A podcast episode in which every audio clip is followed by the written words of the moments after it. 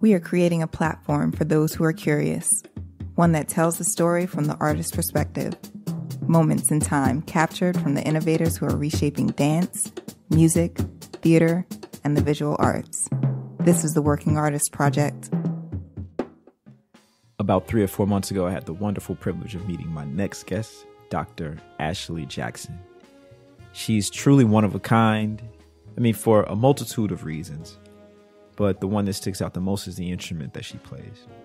Like, as a harp player, how did that happen? Sometimes I wonder about that. Like, how did I end up playing this instrument? um, but I, I, actually started on piano when I was five. Um, I have two sisters, and all of us took piano lessons when we were young. And my first piano teacher's daughter was a harpist, and she taught harp in the same house where I took piano lessons. Uh, I really loved studying piano. My parents never had to force me to practice. And so there was definitely something about classical music and the learning of it that appealed to me even at a very young age. And so I was, you know, at that, when you're young, you're just kind of curious and you want to keep trying things. And I started playing harp when I was seven. I also picked up uh, the violin as well, and I played all three instruments um, until the beginning of high school. And I eventually settled on harp because it was it kind of gave me the best of both. Um, it has the range of the piano. It uh, so you know you're using two hands and it has a very extensive range. But I could also play an orchestra, which I really really liked. Um, and so that's how I ended up focusing on harp. I'm Darian Douglas, and this is the Working Artist Project.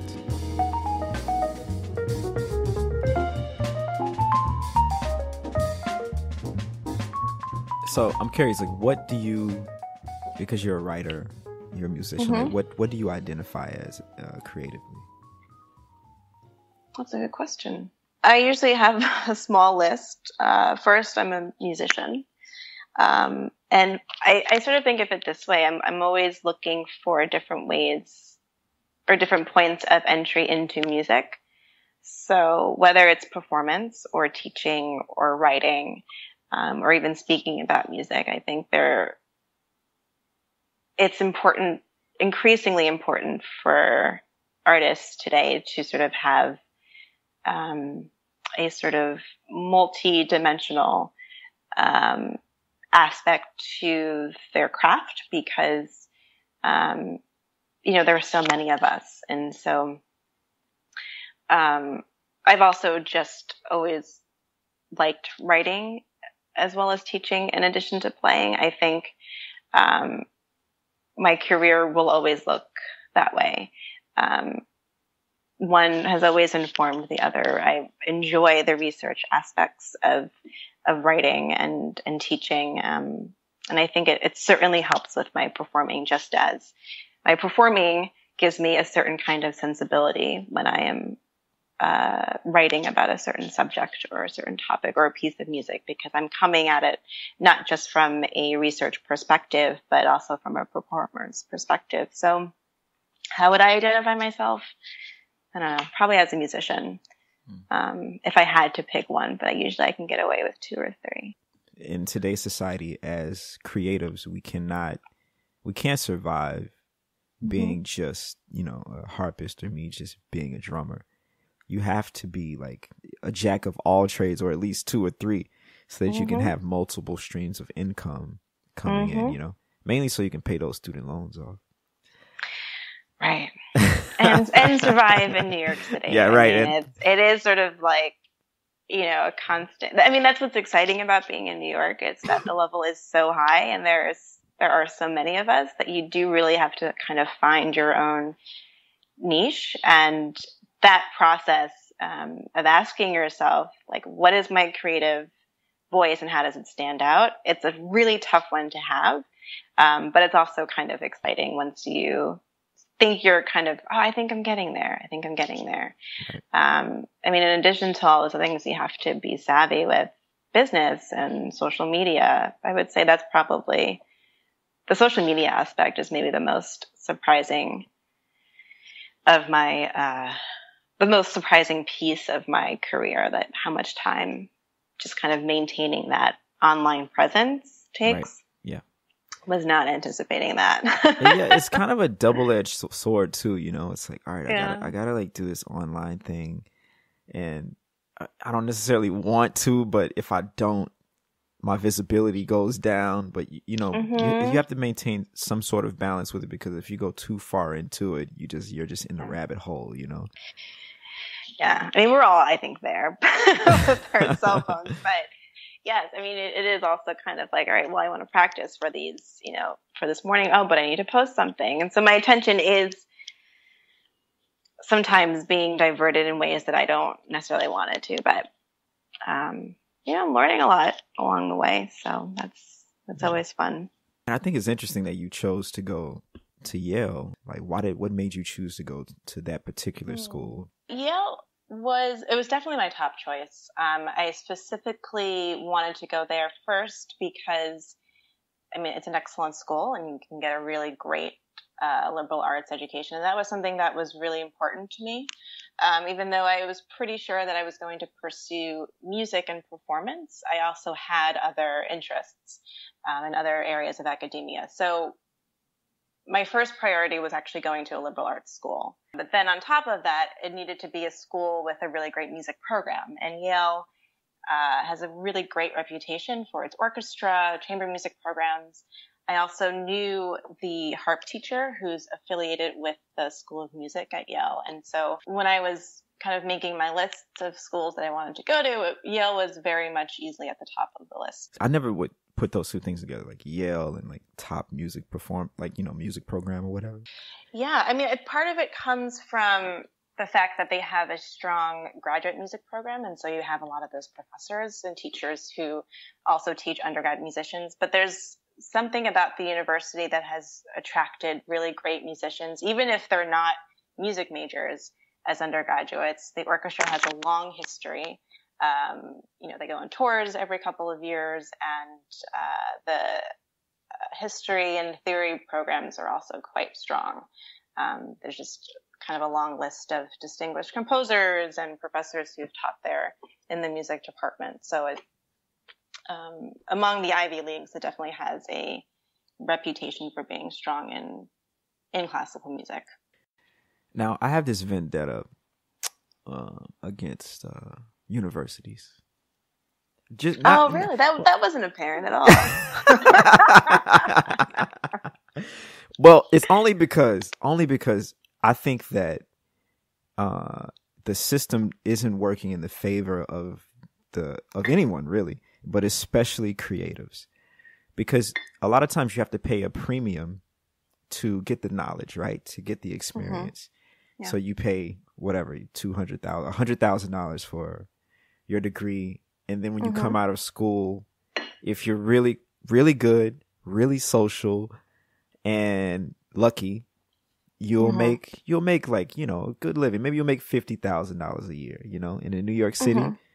that ain't a lot of money. But then you got to pay this hundred thousand dollars back. You know what I mean? Mm-hmm. It doesn't really even out. On the other hand, if I went to law school, I come out of law school, I'm making guaranteed a hundred thousand. You know, if I don't go into a government job, so I'll have the ability, if I'm frugal and smart, to pay that back versus like this uphill battle that you have to face uh, being creative.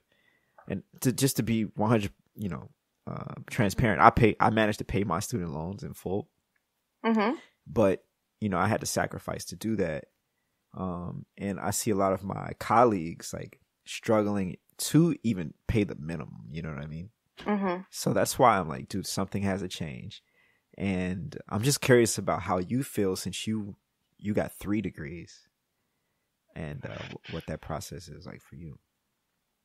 Yeah, well, no, I was, I, um, you know, yes, there are, when we look at, say, other um, countries and their education systems, it's very easy to point out and to be critical of our current uh, educational system here. Yes, it's not perfect. Um, I was fortunate enough that my graduate, my two graduate degrees were um, tuition free. That was especially important to me when looking at doctoral programs, especially, um, was that I was not going to be paying tuition and that it actually came with the stipend. Um, I realized that most of my colleagues didn't have that um, luxury. Um, so I continued to feel very blessed um, that I was able to go to programs that were free uh, of charge. Um, you know, but I don't. Yes, as I mentioned, there are. Uh, it's very easy to point fingers at the education system itself. I mean, there's also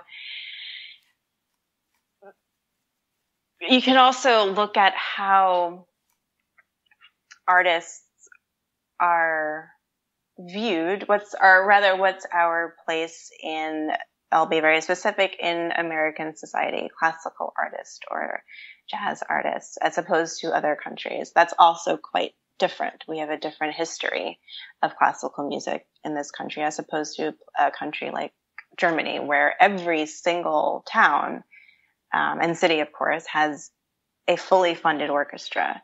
So, um, yes, you know, education, I believe, is and continues to be far too expensive um, for too many people.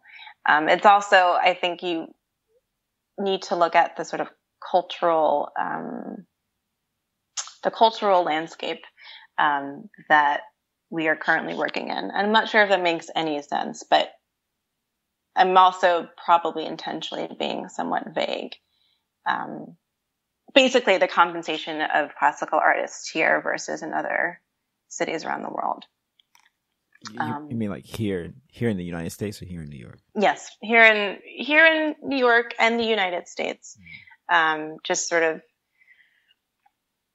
I don't know. I I I've been really lucky to have traveled and to have played in a lot of different countries and different continents, and you can feel that that classical music does perhaps mean something different. And not i'm saying that it means more in different places but that, that it has a different place in um, society like just looking at the audience and and the respect um, that it is paid around the world is is it's just different um, than than what we have over here i mean i guess because because you're talking about like you know, it's an uphill climb, right? For say artists who have, you know, they go to undergrad and maybe they go for the masters, and then it's just like an uphill climb financially for them. Right. Um, and I guess I'm I'm looking at not only the cost of tuition, but also the the world that they are entering. Um, that is perhaps uniquely American. Yeah, I don't. I don't really. I think you know. I think we have to find another way because mm-hmm. it's it's enslaving the creative and when you enslave the creative you you like you crush it because you can't be creative when you're under that much stress all the time mm-hmm. and and that's why i'm against it because now i'm free and i'm just like oh yeah man like i'm i'm way more relaxed and and also i'm free to create more and to make certain decisions because i don't have this this quote unquote monkey on my back you know mm. But let's change gears. I want to. I want to go back and talk about uh, classical music got me woke. Like, okay. why? Why did you? Let's just get right into it. Like, what? Why? Just why? Yeah. So, um, ironically, it it did occur while I was at Juilliard. This sort of um, this discovery of a and not for the first time so I, I, guess i will say a rediscovery but on a much deeper level this rich lineage of black artists who came before me because it was really the first time that i was sitting down and dedicating two three years of, of, of focused research on a black female uh, composer and particularly her relationship with Langston Hughes. And it was, I think, in part what connected them. It's, it was their love for, for blackness and that there is a lot of beauty in blackness and that the arts play a major role in, in expressing that. Um, so I guess if I, when I'm talking about how classical music got me woke, it really did start with my research on Margaret Bonds and Langston Hughes at Juilliard. And then a few years after I graduated, I was contacted by the Dream Unfinished, which is an activist orchestra based in New York City. And they were giving a headliner concert. Um, initially intended to be a one off sort of performance to commemorate the one year anniversary of the death of Eric Garner. Mm. And uh, so I, you know, I went to rehearsals and the orchestra was quite diverse. We played uh, works by Leonard Bernstein as well as William Grant Still. And that first year there was also a premiere by Jessie Montgomery. And I remember uh, sitting in the audience and I was pretty stunned on a number of levels. First, at how engaged the audience was, how diverse the audience was for a classical orchestral concert in the middle of the summer in New York. I also thought the program itself was just beautifully put together and it was interwoven with speeches by activists, um, fellow musicians and artists. And I reached out to the executive producer, Eun Lee, after that performance and I said to her, I don't know if this is, you know, if you're planning to do this kind of event again or sort of what the future is for the Dream Unfinished, but I was really moved by it. And, um, you know, congratulations on your work. I should also mention that the, it was a benefit concert and it supported the Center for Constitutional Rights. So the uh, Dream Unfinished did get a lot of traction and a lot of support, and um, we just finished our third season, and I've been involved in various levels actually of um, advising and also taking on some more administrative tasks with that particular orchestra.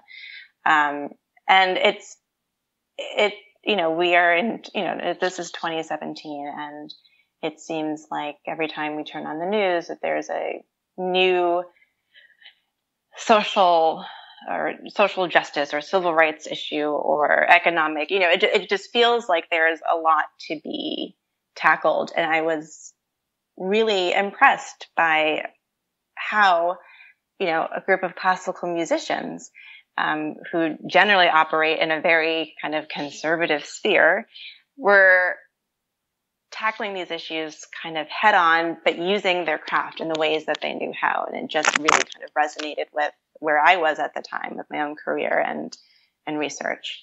So um, that's kind of how the article came uh, to be, just sort of looking at the past and um, being inspired by uh, Margaret Bonds and Langston Hughes and the other artists, really, of the Harlem Renaissance, and and thinking about what you know what are the lessons uh, that can be learned um, for my own practice as I as I think about um, my craft, but not just you know as a classical musician, but as a classical musician who has a social responsibility. Hmm. I didn't realize. I don't know for whatever reason that the the fact that it was for Eric Gardner just I missed that that whole that whole part for the uh, the it's the dream unknown, right? Yeah, and so the group is called The Dream Unfinished, and every subsequent year there's a theme as sort of a, a social justice issue that is um, the focus. And so that determines our programming, but also who our institutional partners are.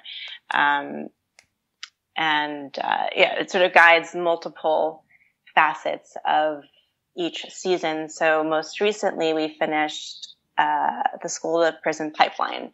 Um, and the season was called Raise Your Hand. So we partnered with several uh, different sort of music, community music programs from throughout the five boroughs. Mm-hmm. And we had a teaching artist program where they learned most of the repertoire that we performed in June. And so we had an orchestra that was made up of not only professionals, but also the students who participated in that uh, residency program.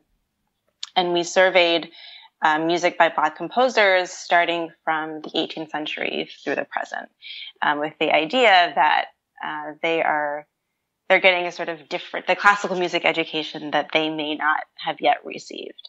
Um, so really, like looking at challenging them and, and, reminding them of the totality of, of, classical music that has been in existence uh, for centuries.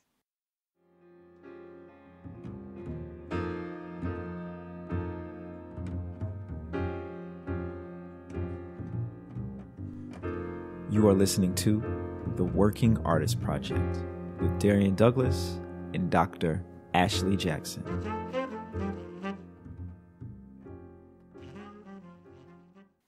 This is making me think about uh, our most recent, or at least the one that that kind of surprised me. I mean, not necessarily surprised me, but kind of was like, oh man, wow, that's crazy. Uh, mm-hmm. Uh, Trump's ban uh, of trans people in the military, which, which you know, I don't know what your politics are, but for me, I think no matter what your politics are, you can clearly see uh, that discrimination against any group of people based on sex, you know, religion, race, sexual orientation, whatever, is mm-hmm. is totally wrong. And how how do you see that affecting like the music that you're creating or like how how do you fight against that type that line of thinking from from your seat as a musician? Well, I I look at you know so what are my me uh, what are my strengths and what am I interested in, um, and I think a lot can be done with programming actually. So you know we just talked about you just mentioned you know excluding a certain group of people because of you know, sex or orientation or, or, or um, race or gender. And so I think uh, we can send a lot of messages simply by diversifying uh, the composers that we play, because I think that sends, not doing so also sends a particular kind of message um, of exclusion and of the fact that classical music is really only for a certain group of people to be understood by a certain group of people and then therefore enjoyed um, by those who are simply only in the know. And so that's something that I I'm always very conscious of um, whenever whenever I have an opportunity to to uh, program my own performances or, or talks. Um, even I, I, make a point to uh, present really a well-rounded, diverse um, experience because I don't know, I, I, it goes a long way, I think, without actually having to be so much in your face, but, um, it does hit you, um, when you're looking at a program and you're going, oh my gosh, you know, there's, by this woman from this place, or, you know, I didn't know that there was a black composer who actually composed the first clarinet concerto. It wasn't Mozart. Um, so there, I, that's, that's, I think, where I see myself right now, where I can have the most, um, impact is, is with, with the topics that I choose to write about and, and the music that I choose to play. Every interview I ask you same three questions, or I ask okay. the same question. What are you most thankful for? Now, ah, I feel like I'm stuck with those three things. But right well, now, well, come on, like yeah. you, don't let me limit you. Like, do your thing. Like, come on, you right. you have more than three. Three things. What am I most thankful for? I'm most thankful for um, my family, my ability to make music. I guess physically. Hmm. And actually, third, I'm most thankful for, I guess, the composers that have blessed us with a lot of incredible music to to play and explore. All right, cool. Well, this is this is the end, man. This is it. Okay. So, this is uh Dr. Ashley Jackson. Thanks for yes. coming on the Working Artist Project. Thank you for having me. Yeah. Hey guys, thanks for tuning in to the Working Artist Project. Before you go, I'd like you to do a few more things. Don't forget to like and subscribe to this podcast and check out what else I'm doing via my website, dariandouglas.com. It would also be amazing if you checked out my Patreon page. I'll leave the link in the description. Later.